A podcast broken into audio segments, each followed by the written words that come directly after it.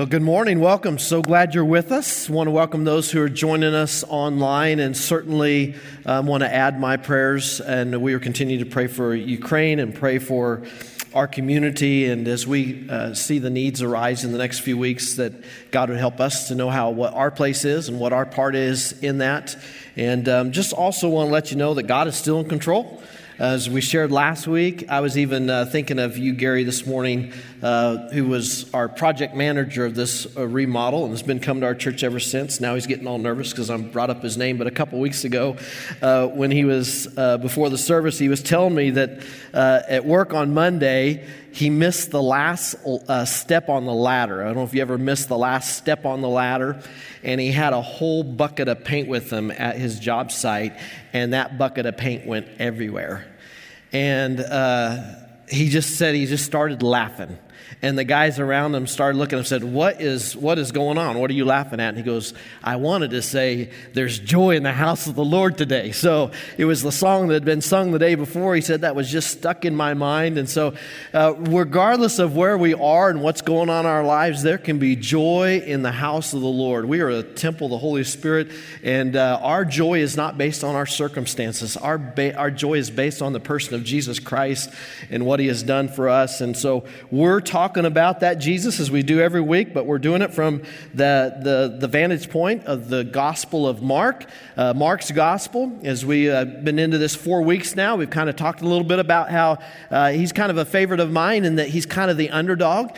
He's uh, maybe the most undervalued, underappreciated of the four Gospels, uh, but many of you probably are going to like him because he's also shortest and to the point, uh, where Matthew and Luke spend the first two chapters telling the story in the birth of Jesus, which is wonderful, and, and, and spend chapter three telling about John the Baptist and, and introducing him, he starts right off the bat with John the Baptist. And he gets right after the point, and uh, where Matthew gives the Sermon on the Mount, which is three chapters, five through seven of Matthew, uh, Mark just summarizes things. And he says, Here's all that you need to know. And we shared that in, in chapter one the first week when Mark said, The kingdom of God has come. Or he repeated Jesus, The kingdom of God has come.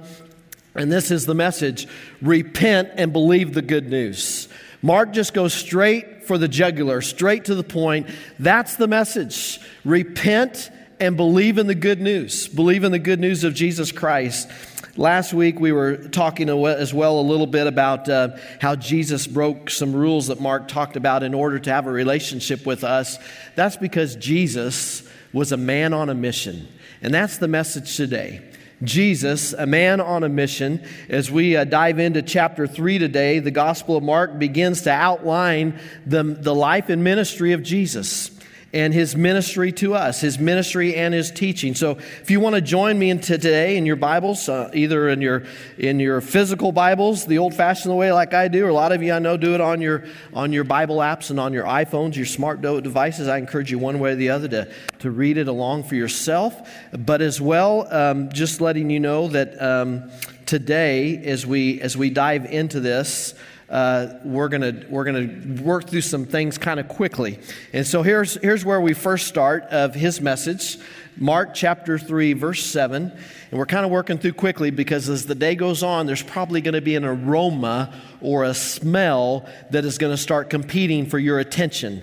And so uh, the closer you get to the kitchen and to the gym, you can kind of start smelling that. So we're trying to leave those doors shut back there to keep that attention uh, focused in here for a little bit. Jesus withdrew with his disciples to a lake, and a large crowd from Galilee followed. When they heard about all he was doing, many people came to him from Judea, Jerusalem, Idumea, and the regions across the Jordan and around Tyre and Sidon. This is something that is uh, something to easily read as we read through Scripture. Uh, we've had Scripture where we have, each of us probably have seven, eight, nine, ten, twelve Bibles in our home. I was uh, looking today how the, the, the, the, Word of God is continuing to spread. Technology is spreading. We're going to actually share a little bit about that today, but um, it's spreading around the world, but it's something that we kind of take for granted. And because many of us and uh, have read a lot of the Scripture, it's easy just to read it and just to kind of like Pastor Dustin talked about in the way that we worship. It's easy to, to, to be there and not be present, but I don't want us to miss this. This was an incredible time to live when Jesus came to earth. It was an incredible time to live. And I don't want us to miss this. It's an incredible time for us to live now. It's really an amazing time, uh, the, the, the, time that we're living in. And I know there's chaos and there's brokenness and there's, there's terrible things going on in our world. But I also want to remind us today that as believers, that we, we see some things happening that I don't want us to lose sight of or forget that Jesus is coming again. Uh, they, they were, Mark's talking about Jesus coming the first time, but I don't want us to forget that Jesus is going to come again. We believe in the second coming of Christ. We believe that Jesus is going to come and, and return and receive his church, and it's easy to, to lose sight of that. But, and, and some people will think, well, we're crazy for believing that. Well, they thought Noah was crazy. In the days of Noah, they thought he was crazy. But regardless if people think we're crazy or not, Friends, prophecies are being fulfilled. Uh, technology is spreading the gospel like never before. I mean, that's one of the prophecies that the gospel is going to go throughout the world. Every tribe and every nation is going to spread to the end. Technology is making that possible. The Bible is being translated at record paces. Uh, about uh, six billion people have uh, part or all of Scripture in their hands. There's another billion people or so to go. That's a lot. But I'm just telling you, it has been going faster and faster and faster, the spread of the gospel. Of course, we know Jesus said there'll be wars and rumors of wars. Does sound familiar? There'll be earthquakes in various places. The strongest earthquakes I have felt has been in Kansas, not 15 years in California. It's been the strongest ones I've felt here. Famines and pestilences of various kinds. I can't think of a greater pestilence that I've experienced and we've experienced in our lifetime than, than the pandemic of the last couple of years. It said in the last days that they'll call what's wrong right and they'll call what right is wrong. Uh, we're living in those days. You see things, they're calling things that are, that are wrong and immoral and, and ungodly, they're calling it right. And things that are, and, and things that are right, they're calling wrong. Now, I don't want to lose sight completely on this. My dad quoted someone, I don't know who it was. I'm sure it was someone else that said this, but my dad growing up would say sometimes, you know, some people are so focused on heaven and the second coming that they're no earthly good. Friends, if we're truly focused on the second coming of Christ and we're truly focused on that his return, that he's coming again, we not, not only need to be looking up to where our, our redemption draweth nigh. Yes, that is the good news. But if, if we're really concerned about it, we need to be looking out too. Because there is a world that is lost that needs Jesus. So we need to be looking up and looking out, not just looking up. And I just want to, I'm just trying to let us know that it was incredible times that was happening in Jesus' day. They're incredible times now. The 20th and the 21st centuries have been absolutely amazing. You think about how crowds today, how they can mobilize in just minutes and seconds with, with social media and technology. Whatever the cause is, things can mobilize quickly. It's just amazing. I, we think even before we had social media, I mean, back, you know, rock bands, you had Elvis in the 50s, and, and, and the crowds gathered for him. And then in the 60s, you had the Rolling Stones. But 2,000 years ago, before we had social media and technology and TV, word traveled by word of mouth and by foot. And the crowds were amazing. The crowds that came and followed Jesus, and, and not for the, for the king of rock and roll or for the Rolling Stones, but 2,000 years ago for the King of Kings. And, and also for the rock of ages that we sang about today, Jesus. What a time to be alive. Verse 9. Because of the crowd, he told his disciples to have a small boat ready for him to keep the people from crowding him for he had healed many, so those with diseases were pushing forward to touch him.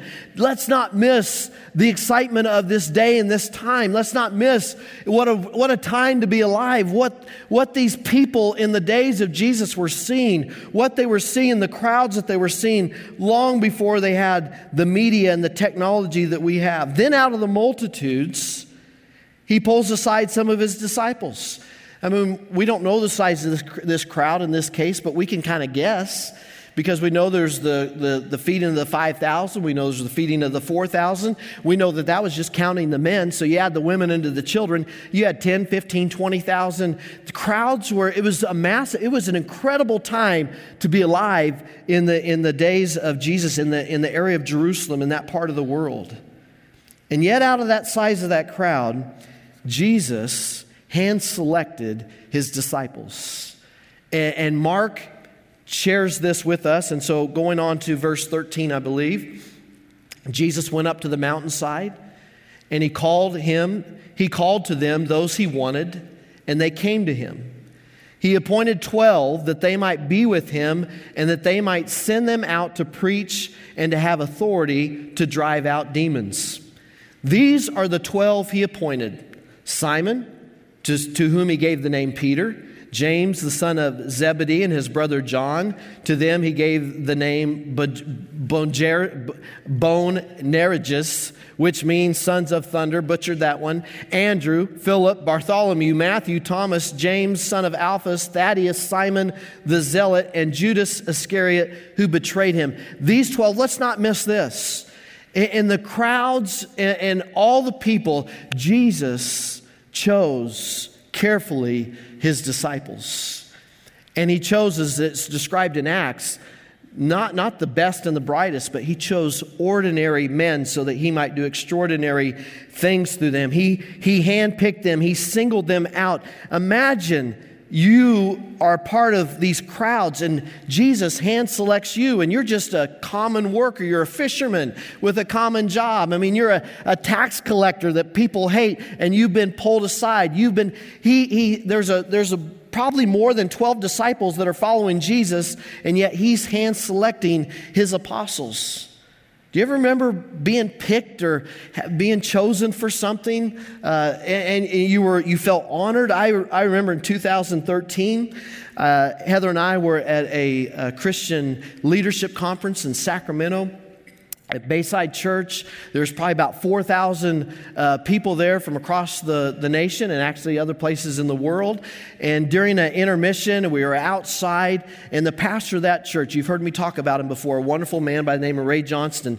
Ray, Ray uh, walked by, saw us, saw Heather and I, started talking to us. One of his associates, John, was with him, and uh, he was just talking to us a few moments. We were just in, enjoying. He's, you know, got a church of 15,000. So we were enjoying get, getting to to, to talk with him for a few moments. Then all of a sudden he said, Hey, John, have you talked to Kent about Kenya? And uh, he said, No, I haven't. He goes, Ken, I got to go, but John's going to talk to you about something. And I'd love for you to go with us this fall. And that's where in 2013, uh, in the spring, was told about an opportunity. He wanted to go with their church and 12 other pastors to Kenya. And it was such, uh, such an honor. I was flabbergasted in that moment, and I was just, I mean, I was excited, and Heather was excited for me, even though she didn't get a go. Uh, she was excited for me to get this opportunity to go there, to, to be chosen. But this is so much greater. Mark tells us here about, about these that are chosen, and I also want us to remember, though, today, greater than a man, who Ray is just a man. Greater than that is God chooses us. God has chosen us. And it's, it, Mark doesn't say it here, but we know it throughout Scripture, like 1 Peter 2 9 and 10. But you, and I'm sorry if you're following along in your notes really quickly, the very first one is you've been chosen. I forgot to men- mention that. You've been chosen. That's the good news. And I wanted to hit that hard, and I didn't hit it hard enough. Uh, you've been chosen. Not just that maybe I was chosen for something, these disciples, we've been chosen, you've been chosen. And so here's what First Peter says about this But you are a chosen people, a royal priesthood, a holy nation, God's special possession, that you may declare the praises of Him. That's our purpose. That's our mission. That's our why. That's why God's called us. God is, you want to know why God's called us? He's called us out that we might declare His praises because we've been called out of the darkness into the light, that you may declare the praises of him. Back up, please. That you may declare that you may declare the praises of him who called you out of darkness into his wonderful light. That's our mission. That's our purpose. Now we can go on. Once you were not a people, but now you are a people of God. Once you had not received mercy, but now you have received mercy. We were the people, we were the Gentiles, the Jews were the chosen. Up until this point, we hadn't been chosen. We weren't a part of the, we weren't, we weren't picked on the team. You ever been left out on the team? Ever not been not picked? Uh, I'm not even talking being the last one picked on the playground. I'm talking not picked at all. We've been chosen, we've been picked, and Jesus, Jesus is opening up his team to everyone, and he's given us, uh, he's given us this privilege and this honor. We were once not a people, but now we are. Now, we once did not receive mercy, now that we are. Uh, Heather's um, brother, uh, Ronnie, uh, also had the blessing one time. I, th- I think I've told this before but where he, he had the opportunity to be, become friends with uh, the great Hall of Fame and best closer in the, in the game ever to play, Mariano Rivera. Uh, many times during the days when Mariano was playing, uh, during his trips to Kansas City, oftentimes uh, he was at Ronnie's house. Uh, hanging out during the day before the night games. They, and you wonder, how did he become friends? How did this happen? Mariano didn't know anything about my brother in law. He didn't know who he was, what he was, where he is, didn't care about didn't know him. But one of his employees was a relative and happened to go to a game with him at the Royals. And I'm shortening the story, but what was the door that opened for my brother in law to become friends with Mariano was because of a blood relative, it was because of a cousin.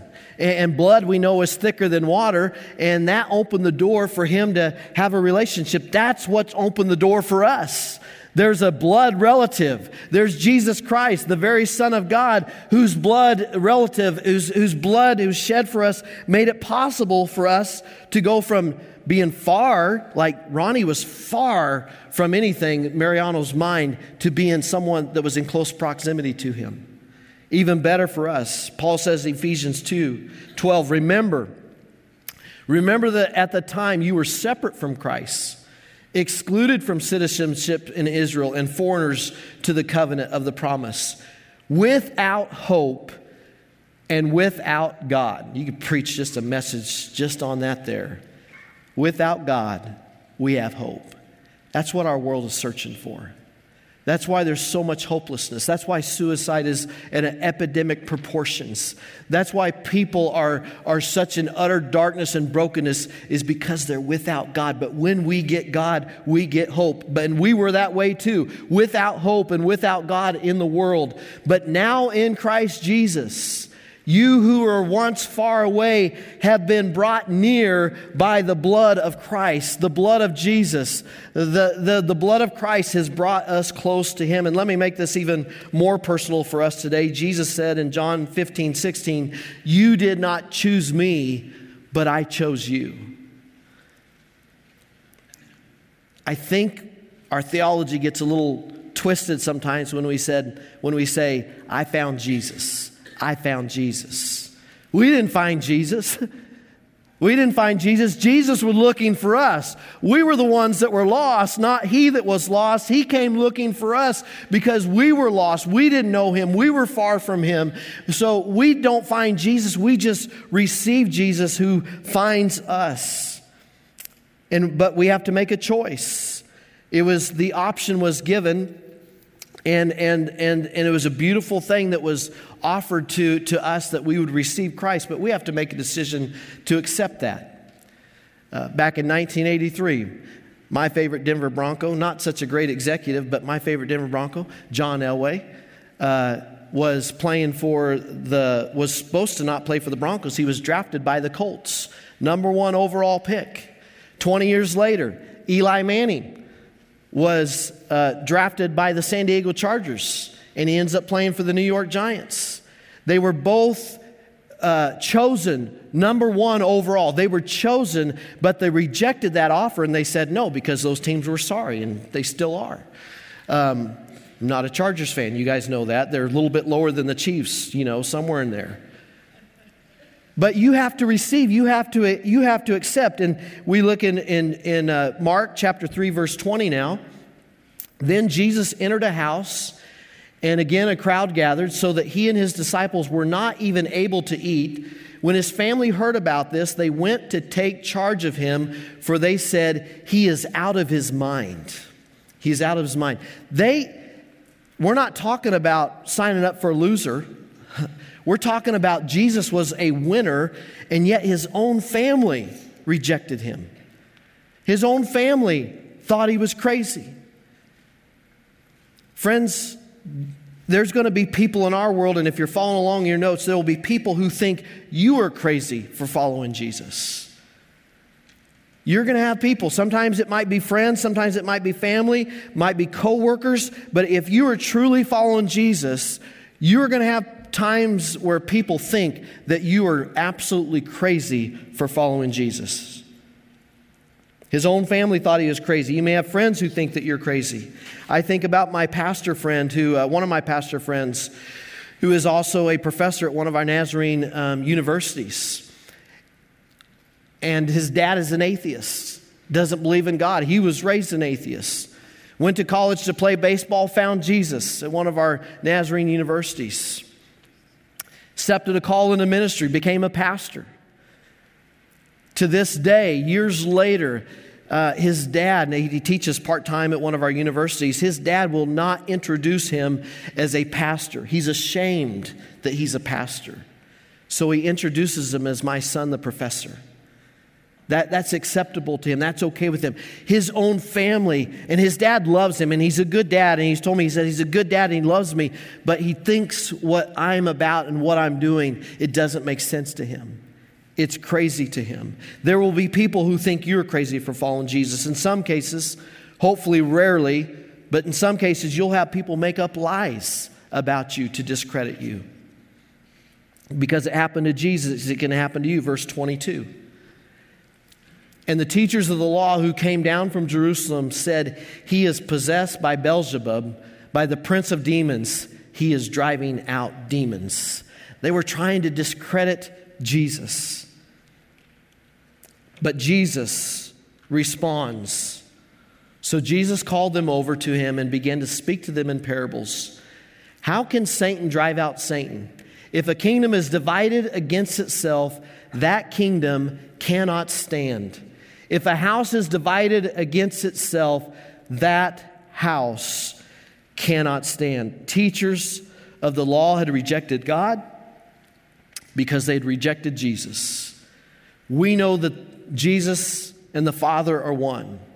And it reminds me of the prayer recorded by the Gospel of John in John chapter 17, when Jesus prayed that as the Father and the Son are one, that we would be one. And here, Jesus, through the Gospel of Mark, is talking about a, a house divided uh, will not stand. A house divided against itself will not stand. And I, if you're following along your notes, the, the, the, the thing I fully believe that Jesus prayed for is that we would have unity because our strength is in our unity in Christ. Our strength is in our unity in Christ. Our strength is, uh, it, you know, there's so many things that we might try to put our strength in or find our strength in, but the strength and the source of our unity is our unity in Christ, in the person of Jesus. A house divided, Jesus said, against itself, that house cannot stand. I'm convinced the last two years, the enemy has had so much fun. And I believe he's smiled wide because he's got a lot of Christians around the world to be divided against each other. He, he's divided Christians over mask. He's divided Christians over getting the vaccine or not getting the vaccine. He's divided Christians over being Republican or Democrat. He's divided, and I think the enemy just smiles because in all those things, we are not going to find unity. The only thing we're going to find unity is in the person of Jesus Christ. A house divided against itself cannot stand. And while we all are opposed to war, I believe we 100% agree that we don't like war. It has been inspiring to see the Ukrainian people and how they have come together.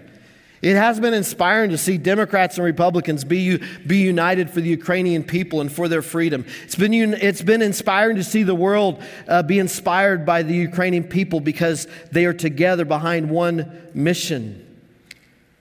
And here in Mark's case, Instead of these religious leaders being happy, that demons are fleeing? I mean, think about it. Jesus is driving out demons, he's performing miracles. People are being set free.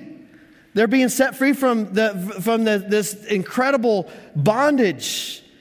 And, and these religious leaders, these Pharisees, they can't be happy. They, they're not happy that they've been set free. They, they, they're, they're, they're, they're, they're upset.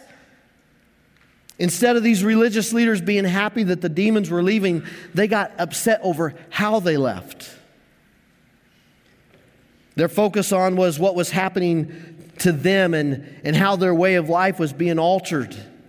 And when we focus on the how, when we focus on the what, we get misfocused. If we, if, if we only, if they'd only focused on the who of Jesus and the why he came, they too would have been set free. They too would have been delivered. And if you're following along again in your notes, a house divided against itself, the hows and the whats always divide. A how and what always divide. It's the who and the why that unites. Anytime we focus on the how and the what, it brings division, it divides us. When you focus on in your marriage, when you focus on how to do things and what ways to do them, how you do the silverware drawer, how you do the how, how you do the laundry, how you load the dishwasher, how the house is clean or not, or, or what. When you focus on the hows and the whats, it always divides. But the who and the why unite. So uh, in 1997, years ago, Seems like years ago. The Broncos, they had a uniform change. It made me angry. As a lifelong card carrying Denver Bronco fan, this was my team right here. And in 1997, they'd just been exited out after a 13 and 3 record, kicked out of the playoffs by the up and start Jacksonville Jaguars. And this was the uniform they played in. And then shortly after the season, they came out and they introduced this new, at the time, to me, this was ugly, it was sacrilegious, it was wrong. This was the right way. This was the Broncos. This is who we were. And they came out and they changed our uniforms. And I was not in favor of it. I didn't like it. And I didn't even show you the whole, I thought the whole uniform was ugly. I loved, I loved the blue. I love the, the, you know, the Bronco with his, you know, the, you know, this just says kill chiefs, kill chiefs. I'm getting, you know, just says I'm getting them. I was focused on the how. Do you just turn me? I was focused on the how and the what, and obviously those in the sound booth and tech booth, Kyle and, and Brian, they're focused on the how right now. Um, the how and the what, it, it, divides, but the who and the why. So here's what happened that year. The first year in the new uniforms, in the first year in the new helmet, they went on and won the Super Bowl. You know what? I've loved those uniforms ever since. I have fully embraced them. I've loved them because their mission was always to win. And obviously, in the NFL, the mission is to make money. And so they, they were changing uniforms because they wanted to be more profitable, they wanted to be more marketable, they wanted to see new people come into their, into their fan base. The how and the what's divide. That's the methods. The, what color the uniforms are, what, what, what style it is. The who and the why, they unite. And that's for, for, for, for a sports team, that's winning. Winning is what unites us. And you'll put up with a lot of different what's and a lot of different how's if you're accomplishing the mission. Friend, how's that mean here? Are, are we going to stay on sports and Broncos? What's that mean for us here? What it means for us as a church is same thing.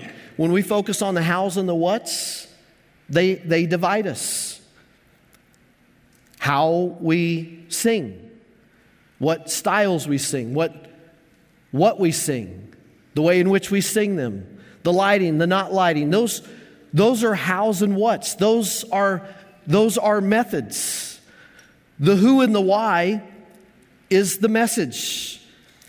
And also, I mean, just in other things, I, I just think of so many different things of we can focus on the on the what and the how.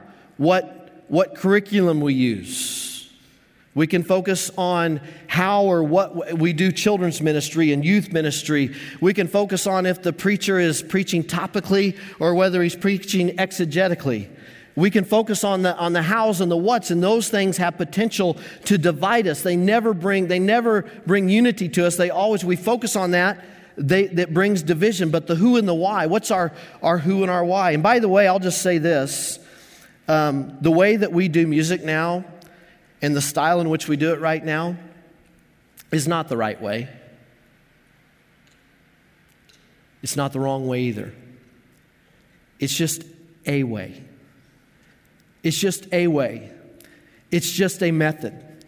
And, those methods are going to change and different things. We can get focused on the, you know, churches have divided over colors of carpet and paint because it's focused on the how and the what versus the who and the why. The who and the why is what unites us. And what unites us, the who is the person of Jesus Christ. What unites us is, is, is who Jesus is, that he died on a cross for our sins, that he rose again three days later, that the, the, the, the who is Jesus, the, the why is because we need a Savior. The why is because we need to repent and believe the good news and the good news of the message of Jesus Christ.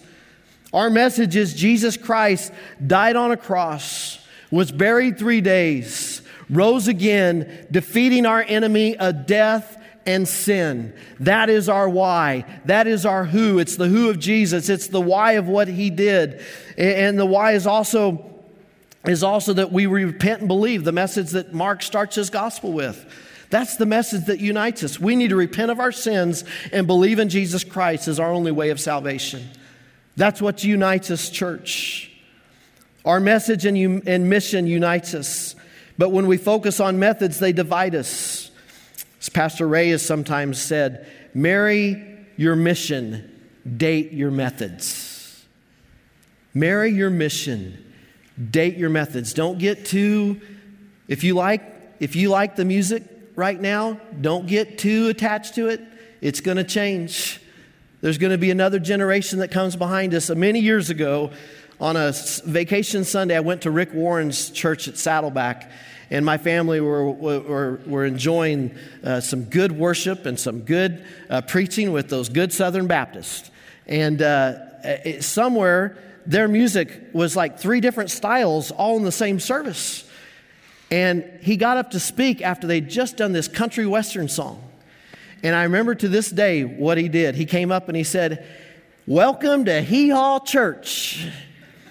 If you don't like the style around here, stick around, it'll change. And it's just going to change because he understood that it's, it's the methods. Methods divide us, but the mission unites us. Friends, I have a married friend. This is a true story. I have a married friend who was having an argument with his wife, and I think his wife must have been winning. They're pretty good at that. They, they know the details and the facts, things that we can't remember, and they're usually pretty right. And they were having one of these arguments that we all have had. And somewhere in the middle of the argument, he just said, Time out. Time out. I'm on your team. We're on the same team. I'm for you. We're in this together. And I was curious. I said, How did she respond to that? He said, Really well. Because in that moment, it helped us to remember that the things that we were arguing about really didn't matter because we were on the same team.